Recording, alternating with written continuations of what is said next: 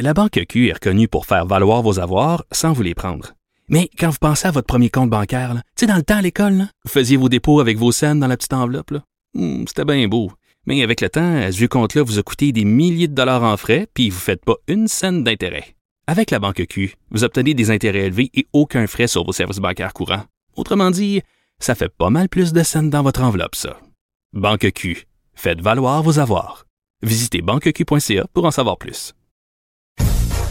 Écoutez Antoine Joubert à l'animation du balado Le Guide de l'Auto, la référence de l'industrie automobile. Disponible sur l'application et le site cubradio.ca. Carfax Canada est fier de rouler aux côtés du balado Le Guide de l'Auto. Évitez les problèmes coûteux avec un rapport d'historique de véhicules de Carfax Canada. Visitez carfax.ca. Économie, finance, affaires, entrepreneuriat. Francis Gosselin. Bonjour Francis. Salut Mario, comment ça va? Ça va très bien. Euh, T'avais peur d'avoir froid? j'ai, une belle collection de chapeaux, Mario. Ah! J'espère que les, certains auditeurs nous regardent en ce moment.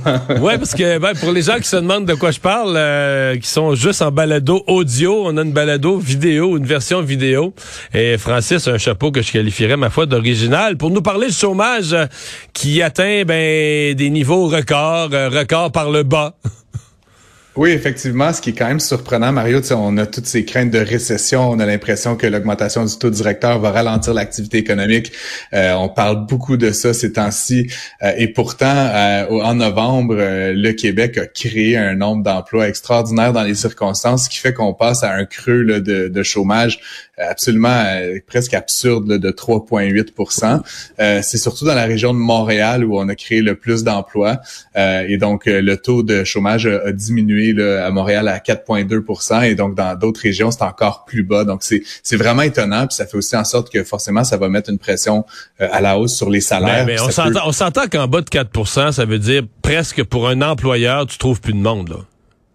Non, non, c'est ça. Puis effectivement, pour un emploi, tu trouves plus de monde, mais surtout, Mario, ça veut dire que si tu veux recruter quelqu'un, grosso modo, Faut que tu, le voles à quelqu'un d'autre. quelque part d'autre.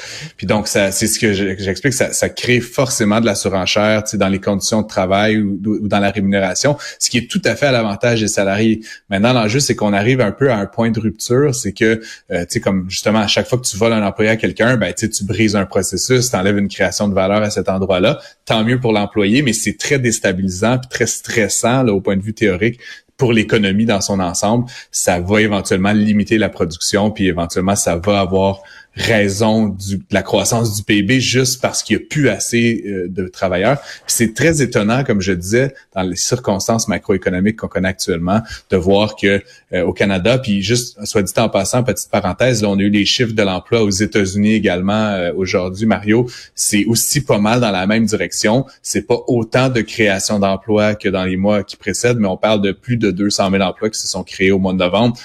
c'est quand même aussi étonnant. Donc, le marché de l'emploi, là, clairement, résiste à toute forme d'intervention venant d'en haut. Euh, c'est encore une fois une, excellente nouvelle pour les travailleurs là, en début 2023 euh, comme ça. On s'était parlé il y a quelques semaines de l'action de Good Food qui était passée du début de l'année à 4 dollars jusqu'à 20 quelques sous au début du mois de novembre. Est-ce qu'elle a connu un petit rebond? Oui, ben c'est, c'est, c'est étonnant, Mario, parce qu'évidemment, les résultats de Good Food qui ont été dévoilés là, ces derniers jours montrent une diminution importante du nombre d'abonnés. Là, donc, euh, selon plusieurs analystes, là, ça aurait été euh, idéalement autour de 190 000. On parle aujourd'hui chez Good Food de 157 000 abonnés. Il y a un an, ils en avaient 250 000. donc, on n'est pas à moitié du nombre d'abonnés. OK, mais... ils ont perdu tant... OK, ah, je, pas réalisé. Je pensais, je pensais que leur croissance avait ralenti. C'est comme on dit souvent, la croissance ralentit. Les autres, ils ont vraiment perdu du monde, là. Ah oui, oui. Ben, en fait, les ventes, là, le nombre d'abonnés, grosso modo, Good Food, pour ceux qui connaissent pas ça, c'est généralement un système d'abonnement où à toutes les semaines, on reçoit donc euh, des produits alimentaires qu'on cuisine ou qu'on consomme tel quel. Donc, le nombre d'abonnés est passé de 250 à 249 à 157. Et de manière un peu arithmétique, les ventes ont baissé de 37% ce qui est à peu près le même ratio. Euh, ça reste que c'est 50 millions par trimestre, donc grosso modo 200 millions par année, ce qui est quand même une, une belle performance en termes de revenus. Et puis Good Food, évidemment, s'ajuste en augmentant et en travaillant sur les marges. Donc, c'est évidemment, ils font moins d'argent en haut, mais si tu es capable de faire donc, des meilleures marges par dollar vendu, ben, tu peux générer une profitabilité. Ceci dit, euh, dans le dernier trimestre, on se rappellera qu'ils ont abandonné leur service de livraison là, rapide là, en un jour, là, style un peu épicerie. Ça les a obligés à engendrer plein de coûts majeurs. Donc là, ils ont fait une perte de 58 millions de dollars sur le trimestre, sur euh, des ventes de 50 millions. Donc, tu sais, c'est paradoxalement une entreprise qui, selon toute métrique, ne va pas très bien. Pourtant, les résultats étaient meilleurs que ce qui était attendu par le marché. Et donc, aujourd'hui, on a vu le prix de l'action bondir de 40% ce qui est quand même, si vous aviez du good food dans votre portefeuille, c'est une bonne journée pour cette action-là. Euh, et ça semble, euh, depuis ce midi, là, se maintenir pas mal à cette nouvelle valorisation-là, qui est autour d'une cinquantaine de cents par action. Francis, euh, bon, euh, toujours la même question, euh, le, le, le, le, prix du pétrole en lien avec la Russie, puis avec les le, pétrole russe ou le boycott du pétrole russe. Parle-nous de cette nouvelle action de l'Union européenne. Mais ça fait de nombreux mois qu'on en parle un peu dans les coulisses, puis euh, j'avais pas trop fait de nouvelles là-dessus parce que ça restait un peu euh, spéculatif, Mario. Il y avait cette volonté de mettre, dans le fond, un prix plafond sur le prix russe, c'est-à-dire qu'on on imposerait à tous les importateurs, transformateurs, distributeurs de payer un maximum d'un certain montant. Euh, la Pologne avait voté, évoqué 30 dollars le baril. L'Union européenne, dans son ensemble, était plutôt autour de 65 à 70 dollars le baril.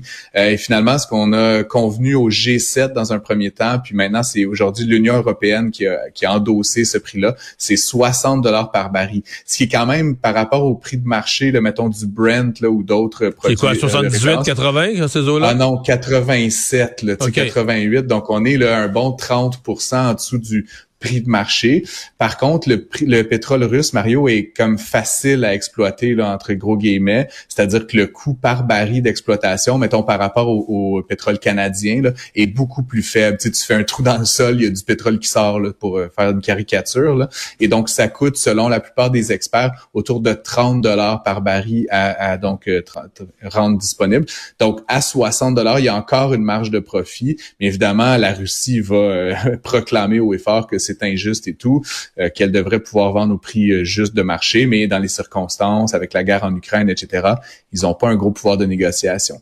Ce que certains pensent, par contre, c'est une, sorte, une sorte de demi-sanction économique sans se priver des volumes de pétrole de la Russie.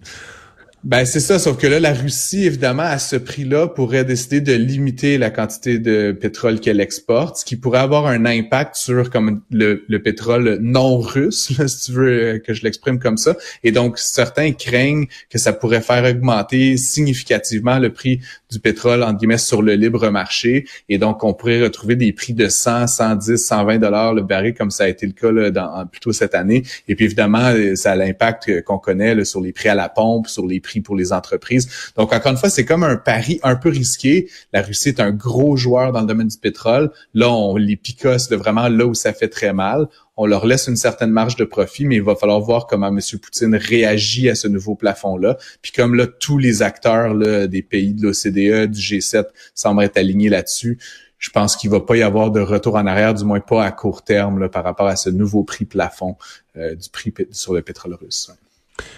Chapeau, est-ce que c'est de la fourrure de sais pas, là, de, de, de, de castor euh, angora ou euh, je vais faire une petite plug, Mario. C'est de la fourrure recyclée que j'ai acheté chez Aricana, qui est ah! une belle business. Oui, oui j'ai déjà acheté des cadeaux à madame, euh, des cadeaux de Noël à ma blonde chez Aricana. Ouais, ouais donc c'est de la vraie fourrure. C'est moins, comment dire, à la mode, là, ces jours-ci. Mais qu'est-ce donc? Qu'est-ce donc? C'est-tu de l'alpaga? Non, c'est pas de la fourrure, ça? Ah, écoute, je me suis pas rendu jusqu'à me demander quel genre de fourrure c'était, mais je t'assure que c'est très, très doux, là. Fait que je te, je te, je te l'emmènerai. On est jaloux.